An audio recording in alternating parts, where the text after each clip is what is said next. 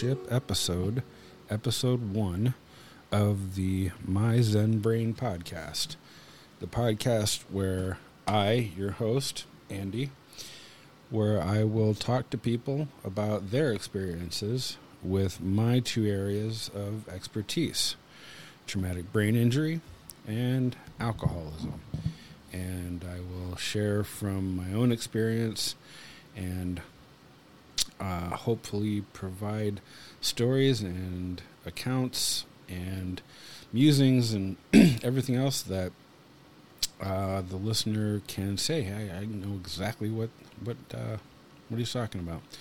This podcast, I'm essentially employing one particular format of AA meetings, which is sharing your story.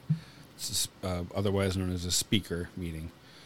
Sometimes this is referred to as telling your drunkalog, which, in my opinion, is uh, it's a term I've always disliked because it, it's it's kind of like the the term alkathon, which is a very unfortunate name given to a two day AA festivity held on New Year's Eve here in town.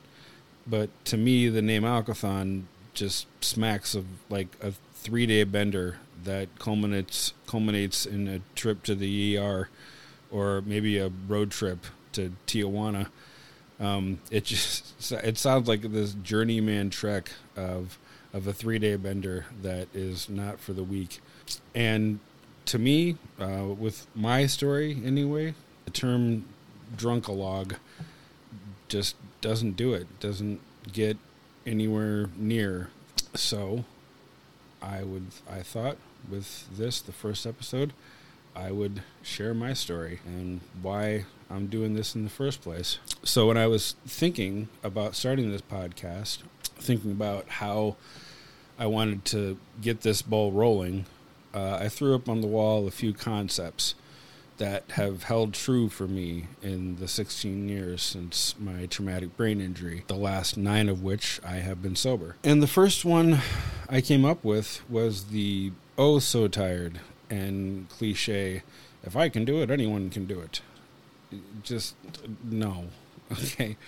I'm better than that. The second concept is the only light, slightly less overused and overquoted sentiment John Lennon gave us when he said, Life is what happens when you are making other plans, which is a profound, wise sentiment to be sure, but I'm pretty sure Lennon came up with it when he was in the middle of his peacenik Yoko Ono years in Manhattan, where getting stabbed in a mugging or suddenly wearing an air conditioning unit as a hat was a distinct possibility plus it really doesn't get to the root and the reason why I have managed to stay sober for almost nine years. I have found that one thing, far and away above any other, guarantees that I will stay sober and avoid being the person who stumbled out of the wasteland of addiction eight years ago it's an incredibly liberating concept, yet incredibly frustrating in its simplicity. It's the concept of self forgiveness. If I come at the experience of this life with a kind heart and an open mind and a peaceful spirit in my relationship to myself, others, and the world at large, I know that I will stay sober. And if I do the same thing tomorrow, I'll probably stay sober tomorrow too. I think that precisely because I went without a kind heart and an open mind for many years after I sustained the traumatic brain injury that almost killed me. Beginning in early summer 2005 and for years afterwards, I awoke every morning with the insidious twin demons of self pity and self loathing that had taken control of my mind, and they were giggling at the foot of my bed. and I rode their chariot of doom like my hair was on fire as it plummeted to the bottom of my pit. And I did it all without a concern or a care for anyone else or anything. Those in recovery who are truly committed to it realize that after we have forgiven ourselves for all of the horrible shit we did when we were drinking, when we leave it all behind and once and for all, we can begin the work of constructing a new life in sobriety. You hear people in the program, people say all the time, if you don't know the date of your last drink, you'll drink again. Or if you don't make going to meetings your singular priority, or you don't start your sobriety doing the 90 meetings and 90 days trip, or if you don't call your sponsor every day, then you'll drink again. And it's pretty much all bullshit. And don't get me wrong, these are admonishments that are frequently given to newcomers in the program, and the person giving the advice usually has their heart in the right place. But for the most part, all the newcomer in AA needs is welcoming smiles and sympathetic faces from people who know their plight all too well. When I was in treatment, my counselor frequently frequently commented that I was quote working a good program unquote. Over time, I re- realized that this meant that I was making the program of AA work for me. Over time, I've over time I've come to realize that Alcoholics Anonymous. Over time, I've come to realize that working the program my way is to find the parts of the program of Alcoholics Anonymous that work for me and leaving the rest for the birds. I mean, don't get me wrong. This doesn't mean well. I you know I. I, I took that whole you know never drinking thing and I, I altered it a little bit you know now I only drink on you know Sundays no that's not what I'm talking about and don't get me wrong all those factors I mentioned before can be an import can be important integral parts of working a good focus program but for me right out of the gate, it dawned on me that I had to forgive myself. And you can pursue all the tricks and hacks available to you in recovery, but if you don't fundamentally forgive yourself for all the selfish, manipulative, duplicitous bullshit that you committed when you were an active alcoholic, you don't stand a chance. But if you can do that, if you're able to muster enough mercy and clemency for the person you were when you were out there drinking, and this is the tricky part, if you can then send, set out the fragile, often perilous, meticulous task of building a life in sobriety, you can have that life. I've long thought that those in the program are quite fortunate in a twisted way to have AA meetings because if someone regularly held my boss as a jack off anonymous meetings or my husband is a moron anonymous meetings, you'd have record turnout. I I guess to you normies out there, this is just referred to as having friends, but even that situation of having and keeping friends can baffle the alcoholic new to new to sobriety since chances are good that in our drinking and partying lives before we hung them up the friends we had weren't really friends. A drinking buddy will pick you up from the drunk tank the morning after you partied like rock stars but they are conspicuously absent the moment you realize that maybe you are dancing with the devil and you should start thinking about getting sober. I had the further twisted good fortune of having the TBI, the traumatic brain injury. So I've had to forgive myself on a daily basis for 15 years for getting sick. So I'm used to that. And as with the bacterial meningitis, that led to my classification as a traumatic brain injury survivor. With alcoholism, it's literally something that just happened. But unlike the TBI, with alcoholism, there was something I could do about it. I fell ill in spring 2005. Budget constraints forced me out of my first professional writing gig. And for four years, I had served as the lone staff writer for a news weekly. I had been writing regularly in some capacity since I was 13 years old when I started keeping a journal. I had edited and contributed prose and poetry to my high school literary magazine. I had a stint writing product copy for an outdoor gear manufacturer I had worked for. So when I was hired at the News Weekly, it was a dream come true. The fact that I had to supplement my income with bartending only fed my perception, my self perception, as the struggling writer making it work. I reported on the news at the city, state, national, and community levels. I wrote profiles, I reviewed bands and films and the hobby that I'd started as a preteen was now my occupation. And I might as well have been writing for the Village Voice or the Chicago Reader. I was so into it. As a reporter, I learned about people and I listened to their stories and told their stories to the world. And politicians and media stars, volunteers, cops, convicts, grieving war widows, community leaders I documented the experience of all these capillaries of life, and I I had entered my chosen field as an unpaid intern working for a small business. And so, in short, I had become a writer, quote unquote, and I had done it my way.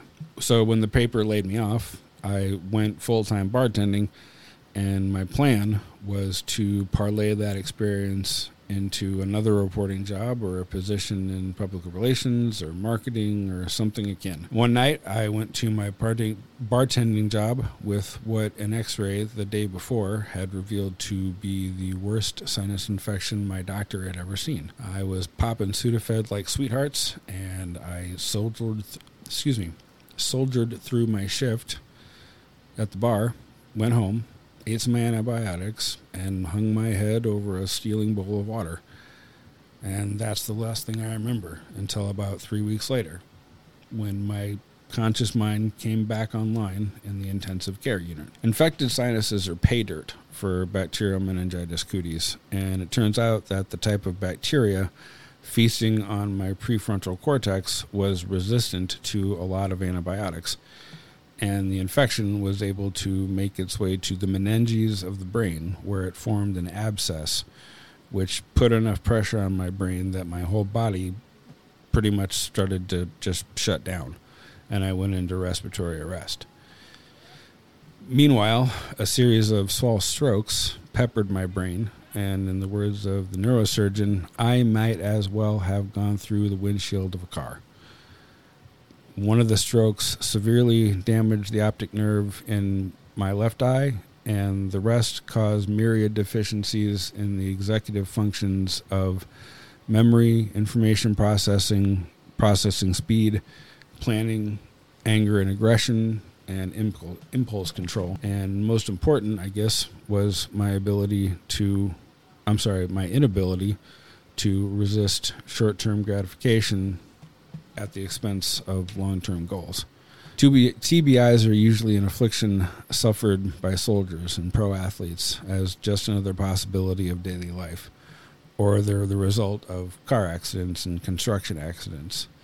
A concussion is a form of mild TBI, and many people suffer the direct effects of just one concussion for the rest of their lives.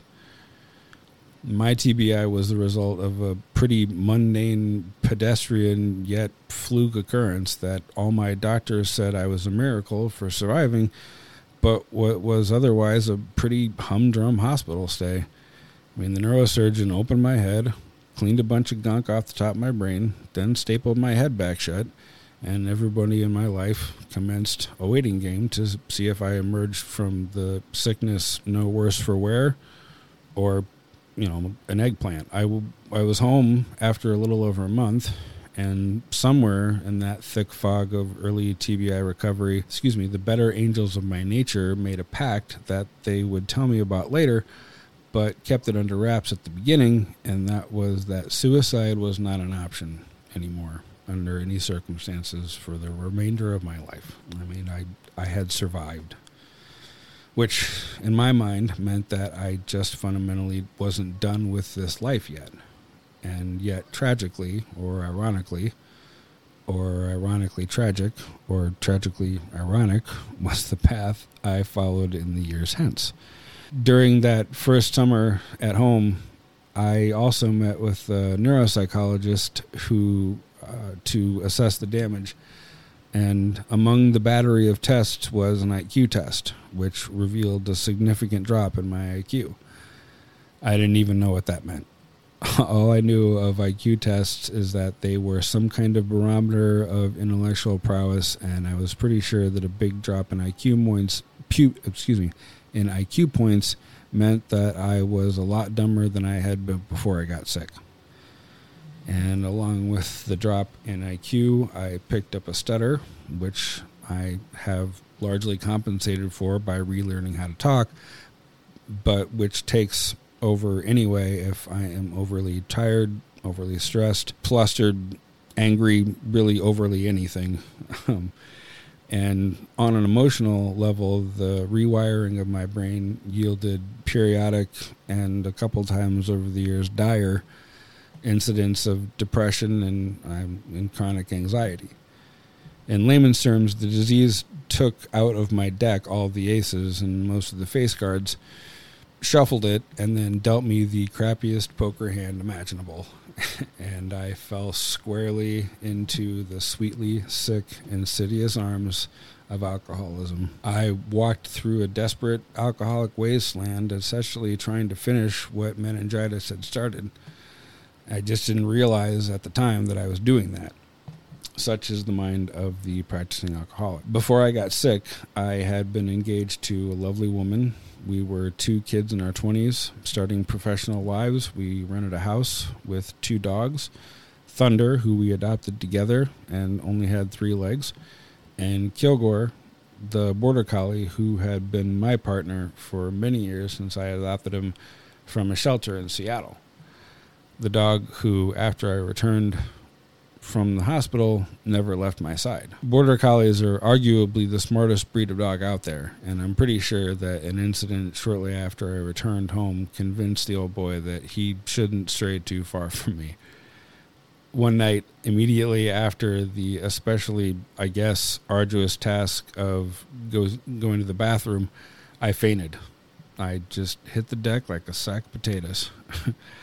I came to with Kilgore sniffing me to assess that I if I was dead or not. He was my wingman every stage of my recovery. And that first month when I was home, a thick blanket of heat and humidity awaited me whenever I walked him. And when he was off leash, he would trot out maybe 10 to 20 yards ahead of me to sniff and explore, and then promptly came back to walk at my side a mile walk would completely drain me. And when we returned home, I would treat him to a piece of hot dog or a slice of cheese, and myself to a three hour nap. And amidst the many visits to doctors, I tallied recurring visits to 13 doctors post brain surgery. I decided that dog walking at an area shelter would be a good way for me to build up my strength and endurance. And that time walking dogs also gave me time to think about everything. And I'm sure a psychological evaluation at that time would have revealed significant PTSD, PTSD because I was only aware, in the most raw sense of that word, of what was happening around me in any given instant. Walking dogs and living in their world, their reality, was such a joy. And in my weak state, just walking a Rottweiler or tossing a tennis ball for a lab or just sitting on the floor of a kennel with a shy and timid wiener dog. I just I found myself sinking into the harmonious world of just being with another sentient being.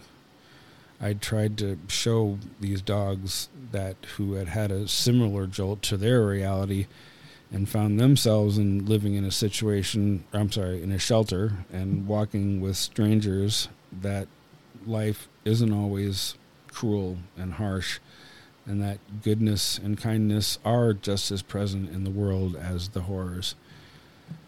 Plus it was just plain fun. I mean uh, you know come on most of the time people walking dogs don't have a frown or a scowl on their face. Um, dogs live completely in the moment, and they're the they're the living embodiment of Zen. They live for right now and nothing more. And at that time, at that particular moment in my life, the only thing I really had the mental capacity to comprehend, to truly understand, was the present moment, the way things are right now. And that's the lesson of Zen. Perhaps the most frustrating, angering, despair inducing reality that those who have had a TBI for a good long while must accept is that it takes years grinding it out in recovery from a TBI before you really start to see lasting sustained, sustained improvements. And the lion's share of those improvements come, at least in my experience, through diligence, persistence, patience, and a lot of work. At the time, I could see six inches in front of my face and not much else. And I started drinking a lot before I got sick, I had for years been a happy, functional alcoholic. I didn't get drunk every day, but I did drink every day. And post brain surgery, I started drinking to get drunk every single night. Six months after I got sick, and after only a few couples counseling sessions, the lovely woman dumped me, and I moved into a janky little one bedroom apartment where I rode out the next few years with my dog, the twins, self pity and self loathing, loathing, uh, who seemed to be getting bigger every day, and my alcoholism just juiced up the demons like steroids. Uh, instead of making sense of this new brain and of embarking on the long journey of figuring out what exactly it could and couldn't do now, I just threw in the towel. After that first meeting with the neuropsychologist, as highfalutin and as elitist as it sounds, and it does sound elitist, I had always taken pride in the fact that I rarely had to exert much effort to excel in school. Creative writing had come naturally to me since adolescence, and I was blessed with an above average intellect that had resulted in a promising academic career that may have even led me to advanced degrees and sound financial prospects with not a whole lot of effort on my part.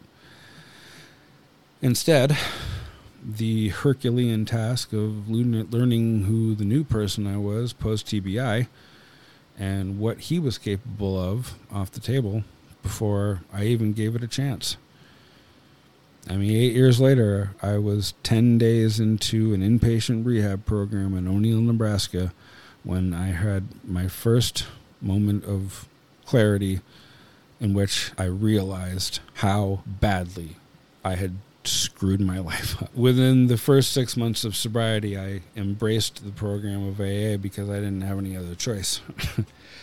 I had given the old college try to try to obliterate my new brain since, as far as I was concerned, I hadn't asked for it, I didn't want it, and I certainly had absolutely no interest in living with it.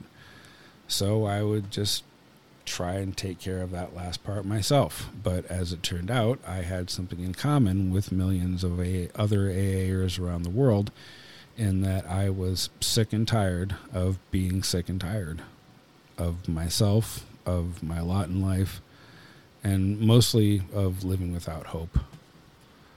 The volunteer gig turned into a paid position at the shelter, and I spent spent those first few years living in that first janky apartment, working with dogs, escalating my alcohol consumption, and not much else.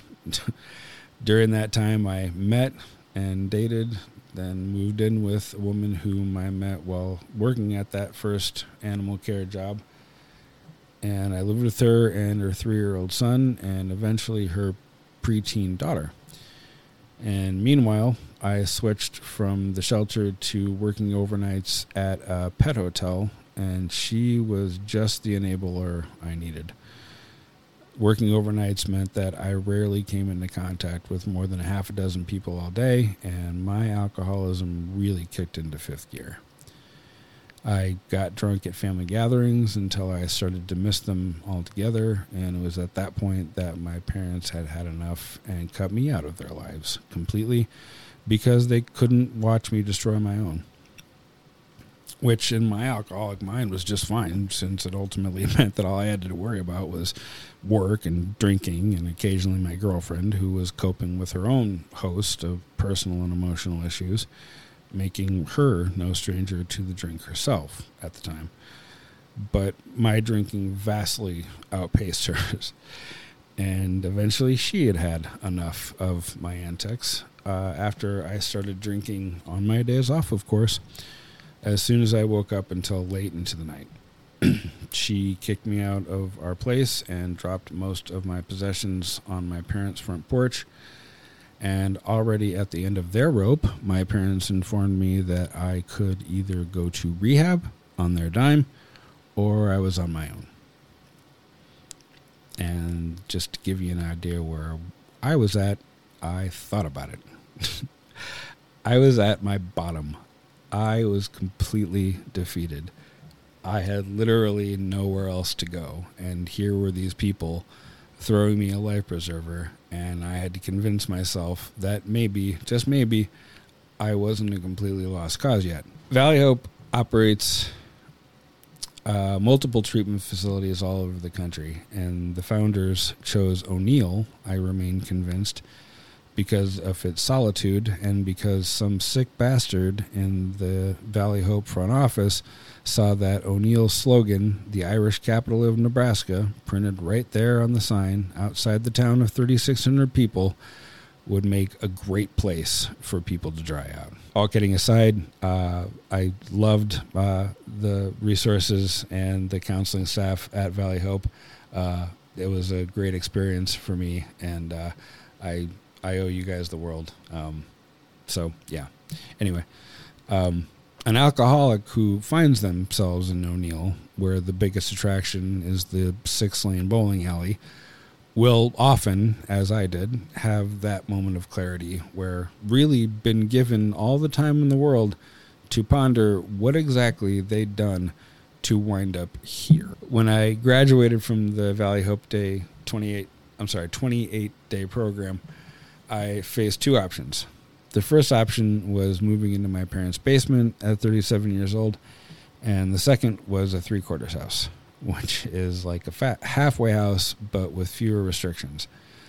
So, along with keeping up with your required anonymous meetings, whether it be AA, NA, uh, Codependence Anonymous, you get the idea. You must have a job. You must mark your food in the communal kitchen with a Sharpie you must adhere to a curfew and tend to weekly household chores like upkeep of the kitchen or mowing the yard. And when it came to TV time, it was first come, first served. So control of the remote on the TVs in the house was dictated by seniority. So whoever had been watching TV the longest controlled the remote until they relinquished it. There was two TVs, and I had ten roommates, all of them strangers. So I'm a pretty hardcore introvert to begin with, so I started reading a lot, mainly biographies. Andy Andrews, in his biography speeches, uh, talks about how when he was at the lowest point in his life, uh, living uh, on a pier, I believe, in uh, Alabama, he got a library card and immersed himself in biographies. He wanted to understand the minds of successful people because how many biographies have you read by the marginally competent and miserable failures? Uh, I graduated from Loyola Loyola University Chicago during the golden era of the Chicago Bulls pro basketball team, and I have become fascinated by their head coach, Phil Jackson whose nickname was the Zen Master, and his seemingly flawless management of the huge presences of Michael Jordan and Scottie Pippen and Dennis Rodman. Jackson had somehow managed these three massive egos and parlayed them into many NBA championships. And so his books led me to other books and magazines and movies about Buddhism. And my whole life, I have really leaned into any new interest. So I was becoming versed in the language and the perspectives of the AA doctrine and the AA community. And meanwhile, I learned about the spiritual path of the Buddha. And one night in a meeting, I mentioned that I may have found the missing spiritual manifestation of my program. And after the meeting, a friend told me about the book, The Zen of Recovery. And as I read it, the program of Alcoholics Anonymous started making sense. As I noted earlier, and like millions of people before and after me, my life on the spiritual plane in the program started with the knowledge that, yes, I believe there is a force that created the universe, and no, I'm not it. I certainly saw the necessity of a spiritual aspect in my recovery from alcoholism, and for years I had been classing, classifying myself as an untheist. I didn't believe in God, and I did not believe in God the existence of God didn't really affect how I lived my life. And that was the extent of my theology. I was raised Catholic and I attended Catholic school for 16 years grade school, high school, and college. And uh, growing up Catholic and learning and living the, the Jesuit concepts of, of being a man for others, a, a person who incorporated compassion and empathy and mercy until their into their personal dogma was how I had been taught to live my life and for the most part I stuck with it. And now the actual belief system of Catholicism and Christianity as a whole that Jesus was God and he worked miracles and he died after being nailed to a wooden cross uh, from the dead three days later. Yeah, I just couldn't get on board with that. For most of my adult life and my personal theology, I threw up my hands. God was a concept too big to think I even had a birthright to ponder. So I never tried to discern the place for the concept of God within the program of AA, specifically because of Bill Wilson's admonition in the third of the 12 steps to make a decision to turn our will and our lives over to the care of God as we understood Him. That last clause is crucial to the all inclusive nature of AA, and that last word, Him, if you change it to it and repeat the phrase over to the care of God as we understood it, suddenly you truly have an all inclusive program. And quite honestly, I think the primary reason it has persevered in the 90 years since Bill and Dr. Bob first hatched the idea. Let me get this out of the way. I'm not an expert on anything. I have no letters after my name, no certified qualifications of any kind.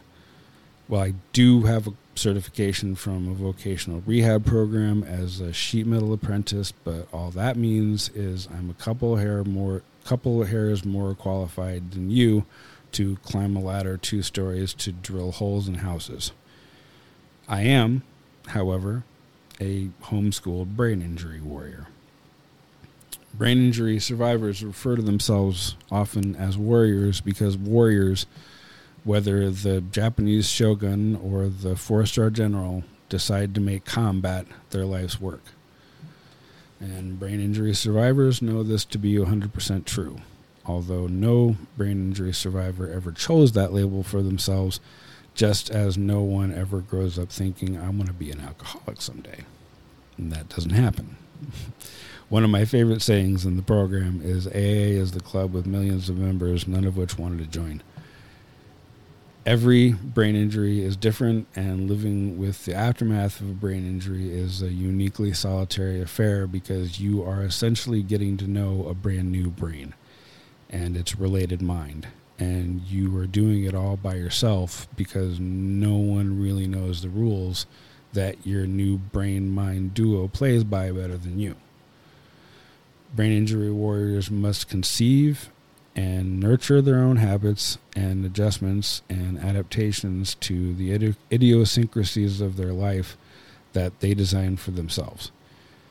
It's a rule book that evolves over time, has a lot of rules that make no sense, and are for a game that very likely uh, will have a different set of rules tomorrow. It's like American football one day, Australian football the next day. And over the last several years, I have become slightly obsessed with learning as much as I can about the human brain and how it affects the human mind and body, and vice versa. One of the core tenets of Buddhism is the belief in no self, which is to say, it's the belief that nothing stays the same moment to moment, and that is nowhere more apparent than in our own minds and bodies newly sober, I became fascinated with the idea that independent of my own perception was the ultimate perception, the Tao, the way things really are, independent of whatever warped, twisted, distorted view of reality I brought to the table. I had my own reality that I saw through the eyes of the recovering alcoholic brain injury warrior, but that wasn't the ultimate reality. That wasn't the, the real nature of the way things are which mirrors the Buddhist principle of right view. Right view means seeing reality and reacting to reality skillfully. So, newly sober and newly aware of how much suffering I had endured and subjected my loved ones to, I was thirsty for a way to make sense of it, to proceed now that I recognized it. The Buddha taught that the first noble truth is life is suffering. And the second noble truth is that suffering is caused by desire. For nearly a decade, I had taken on the chin nearly every loss you can imagine possible in my life up till that point. I had a promising career ahead of me before this world took it away. I had a fiance, and the ordeal and aftermath of the sickness took her away. Add my health, physical and mental, and meningitis took it away. I had my family, and alcoholism took them away.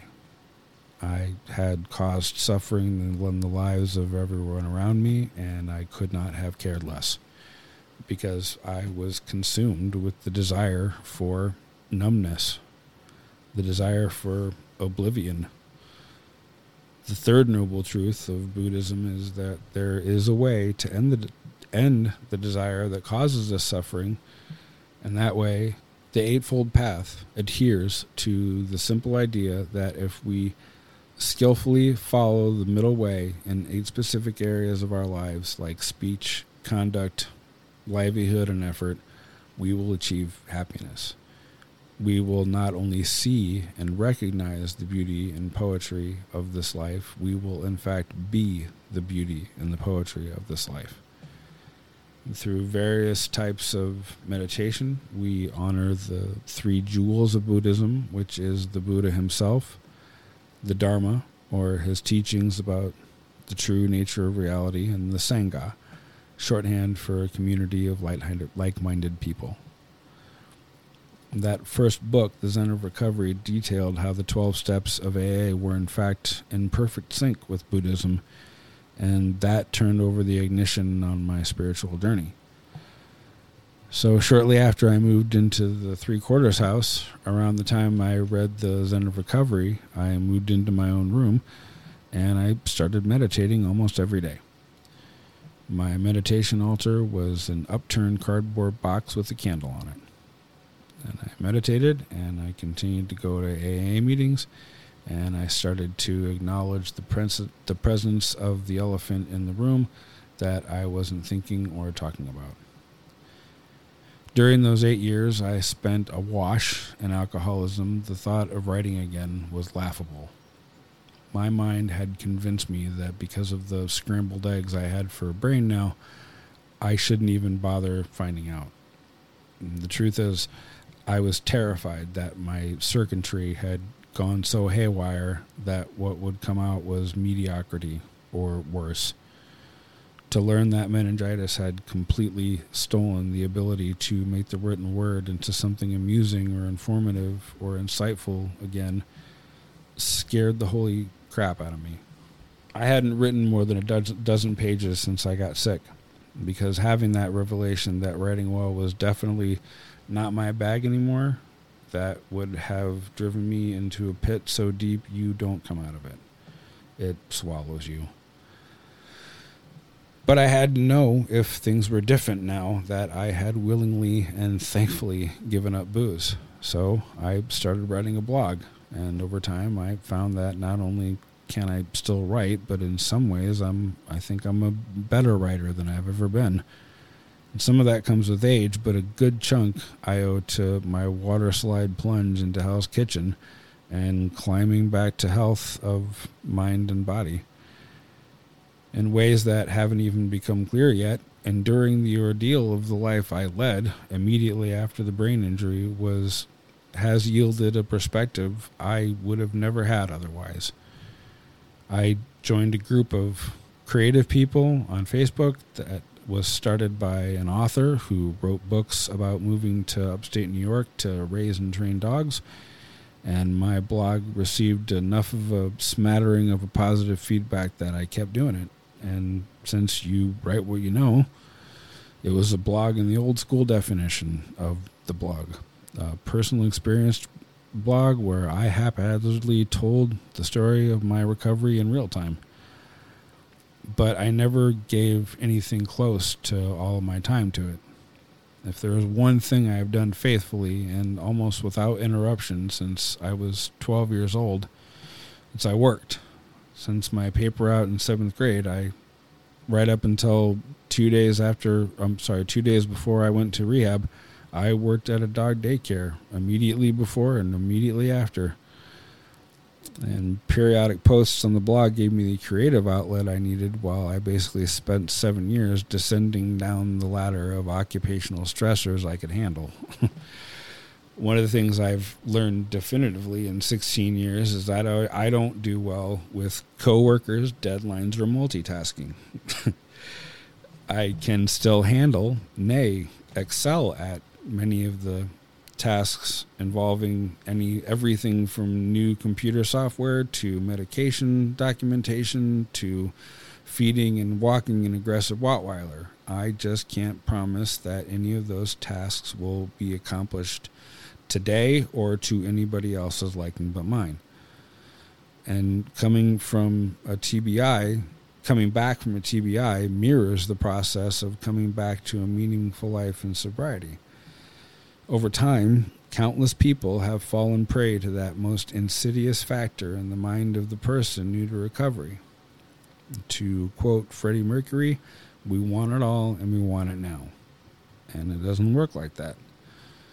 I've seen many, many people burn out quickly in recovery after the phenomena of the pink cloud wears off, and one is staring down the barrel of filling their days and their nights with something, anything besides boozing. In my case, seeing any progress at all in those early days after the TBI was sideswiped by the train of alcoholism that was moving three times as fast and with ten times the ferocity as the slow, steady pace of recovery from the TBI. Many, many nights I spent fighting back tears and letting tears flow like the Mississippi when sharing at AA meetings. At first, I thought I just had years of pent up emotions flowing out of me. But somewhere, somewhere along the way, I learned that anxiety and depression often go hand.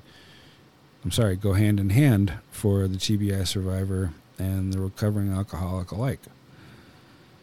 Not only are we dealing with the expectations, reasonable and un- unreasonable alike, but all of them real, of therapists and our friends and our families and our coworkers but we also have residual expectations of our former selves, and some of us even manage to convince ourselves that maybe, just maybe, we will someday get back to the person we were before our injury. I shed enough tears to drown an elephant, and I began to truly understand that recovery from the TBI and recovery from alcohol addiction are marathons not sprints. And there is never an end to the race. Ever. after a year and a half at the three quarters house, I lived with a man I've known since we were freshmen in high school. In fact, it was him that I first got drunk with when we swiped a bottle of Dewar's Scotch from my parents' liquor cabinet.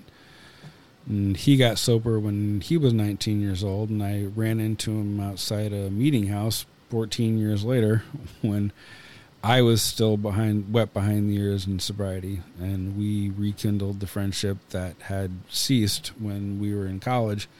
And he even served as my sponsor briefly before I moved in with him, and after the three quarters house. So after a couple years living with him, I met, quartered, and then moved in with Kim, a woman 14 years my senior. Hey, the heart wants what the heart wants. Okay. Um, my reading obsession had stayed the same after the Three Quarters House, and I read The Case Against Sugar by Gary Taubes after Taubes did an interview on my favorite podcast. And that led to books like Grain Brain and Brain Maker and Spark, the evolutionary new science of exercise in the brain and I began my quest to learn as much as I could about how nutrition, exercise, intermittent fasting, playing an instrument, meditation, and most importantly, connection to others benefits our brains and thus our minds. And as I read up on the brain itself, so too did I begin my journey learning about the mind in Buddhist doctrine, we actually have six senses, not the usual five. We have the usual five, but we also have the mind. And the idea that the human brain and the human mind are vastly different things, and the illusory nature of the duality of our minds, and the belief that no one thing exists in and of itself, but instead everything and everyone are connected. All these concepts I found intriguing. So, along with the books about the brain, I read books about the brain as it relates to the mind. I watched TED Talks that pertain to the brain and the mind. Even I, I even bought a digital piano after I saw a TED Talk about the positive effects of, excuse me, of playing a musical instrument has on the brain. I had taken piano lessons for seven years as a kid before I made one of the dumbest decisions of my life and as I've exemplified, I have made quite a few. I quit piano to play freshman football when I got to high school. All the while, I was absorbing books about Buddhism and continuing a daily meditation practice. And I changed occupations twice more and was working as a janitor when that relationship ground to a halt. But my quest to learn about the brain and the mind were usurped by once again the need to make money. As switching out jobs two times meant also in, also swallowing two pay cuts. But an idea i had started forming the idea that i rename my blog and start a podcast. I wanted to tell other people in recovery from alcoholism and traumatic brain injury the things i was learning I wanted to jumpstart the interviewing skills I had developed as a reporter and talk to other survivors and hear their stories and find out what they were doing to keep on keeping on. And most important, I wanted to prove to myself that I could still handle complicated tasks like absorbing and mastering the technical aspects of starting a podcast, like podcast providers and learning new software and learning about web hosts and I I wanted to prove to myself and to the world, I guess, that even though I was damaged goods and I that I was not the idiot simpleton I had told myself of that I was every day, many times a day, as an active, I'm sorry, an active alcoholic. Meanwhile, I parlayed my experience as a caregiver from caring for dogs to caring for people last year when I started at an assisted living house for developmentally disabled adults. I still go to meetings, almost exclusively ones that have a Buddhist or meditation slant. I continue to devour books about Buddhism, nutrition, exercise, and the brain. And in my own life, uh, largely thanks to the pandemic, I took on a daily exercise practice, a thrice daily meditation practice, and what is becoming a daily yoga practice. Not every day, but I'm getting there. I have accepted my mental deficiencies, uh, incorporated my mental fragilities into my life, and really stabilized, stabilized all this with my meditation practice. I stayed sober because I want to continue to progress physically and emotionally and mentally and spiritually because, as Socrates said, an unexamined life is not worth living. I'm, I'm, I'm also discovering curiosity again, hearing the stories of others in recovery from alcoholism and TBI by sharing in that experience and and relaying that experience to other survivors on a on a grand scale will hopefully contribute to a sense of community and connection for myself and for my audience. I'm interested in talking to people one on one and getting the long form version of how they've managed. The saying goes that because any person you come into contact with may be dealing with problems well beyond your pay grade, you should probably back off in general and be kinder, be better, be a couple percentage points more compassionate than you were yesterday. In sobriety, I've discovered my life has become about small, incremental improvements in compassion and empathy, valuable skills when you're working with those who can't help themselves at an assisted living home, but also in truly appreciating and finding the humor, if it's there, in the intriguing, engaging tales of those who have been beaten, bruised, and bloody. And then went back to their corner to re- to regroup and came out swinging again one of my favorite lines is from a video by uh, the retired Navy SEAL Jocko Willink. Uh, it's on YouTube. You can find it. Uh, it's called "Good," and he says, "If if you can say the word good, well, it means you're still alive. It means you still got some fight in you." And I've learned in sobriety that it is a fight to wake up every day with the 800 pound gorilla of addiction having a coffee and reading the paper in the corner of my bedroom, and the pterodactyl of my TBI sitting on my head with his talons dug in, but it's a damn sight better than the alternative. Sobriety and the TBI have recalibrated my outlook and my ambition and my worldview. My meditation practice reminds me to live in this moment right now to bring my attention here, talking to you about everything that has happened to this meat sack that I, quote unquote, look around every day. Before I got sober, I was generally a happy person with no real concern that I was going to succeed, but also with no real concern that I was neglecting a very real, very significant part of my life that I have cultivated and nourished in sobriety my spirituality was really the missing component in my life, and Zen Buddhism makes the most sense for me since Zen Buddhism is really all about living for this moment, because this moment is all you will ever have. The past is the past, and it is incidental, just as the future never really arrives. The future is arriving now, right now and you can be chugging along one day, working your job and living your life, and suddenly, without warning, you're in a hospital bed fighting for your life. And sometimes you get to keep living your life, but it bears little resemblance to the reality of just a few days or weeks before, and you can never go back to that way of being again. 16 years into this journey, I've discovered that sometimes you don't want to, and you definitely don't need to, because as the saying goes, you got death and taxes coming.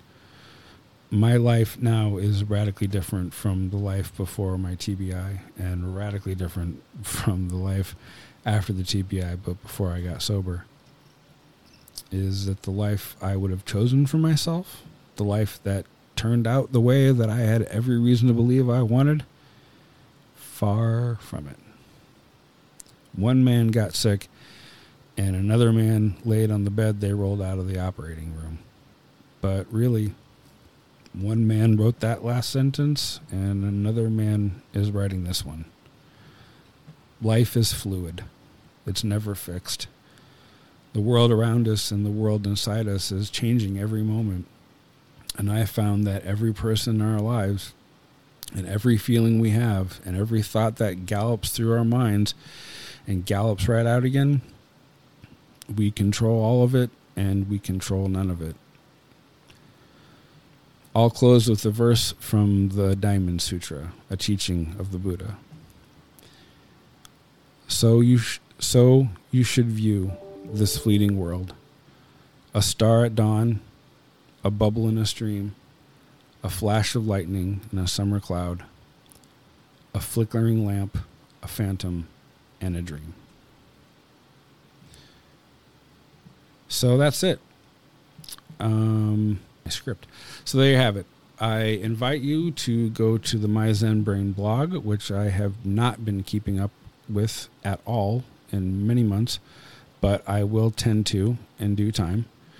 I will eventually have articles and links to the TED Talk about musical instruments I mentioned, uh, links to other articles, and eventually book reports on the stuff I have read so far that I think would be beneficial to those in recovery from TBI and alcoholism.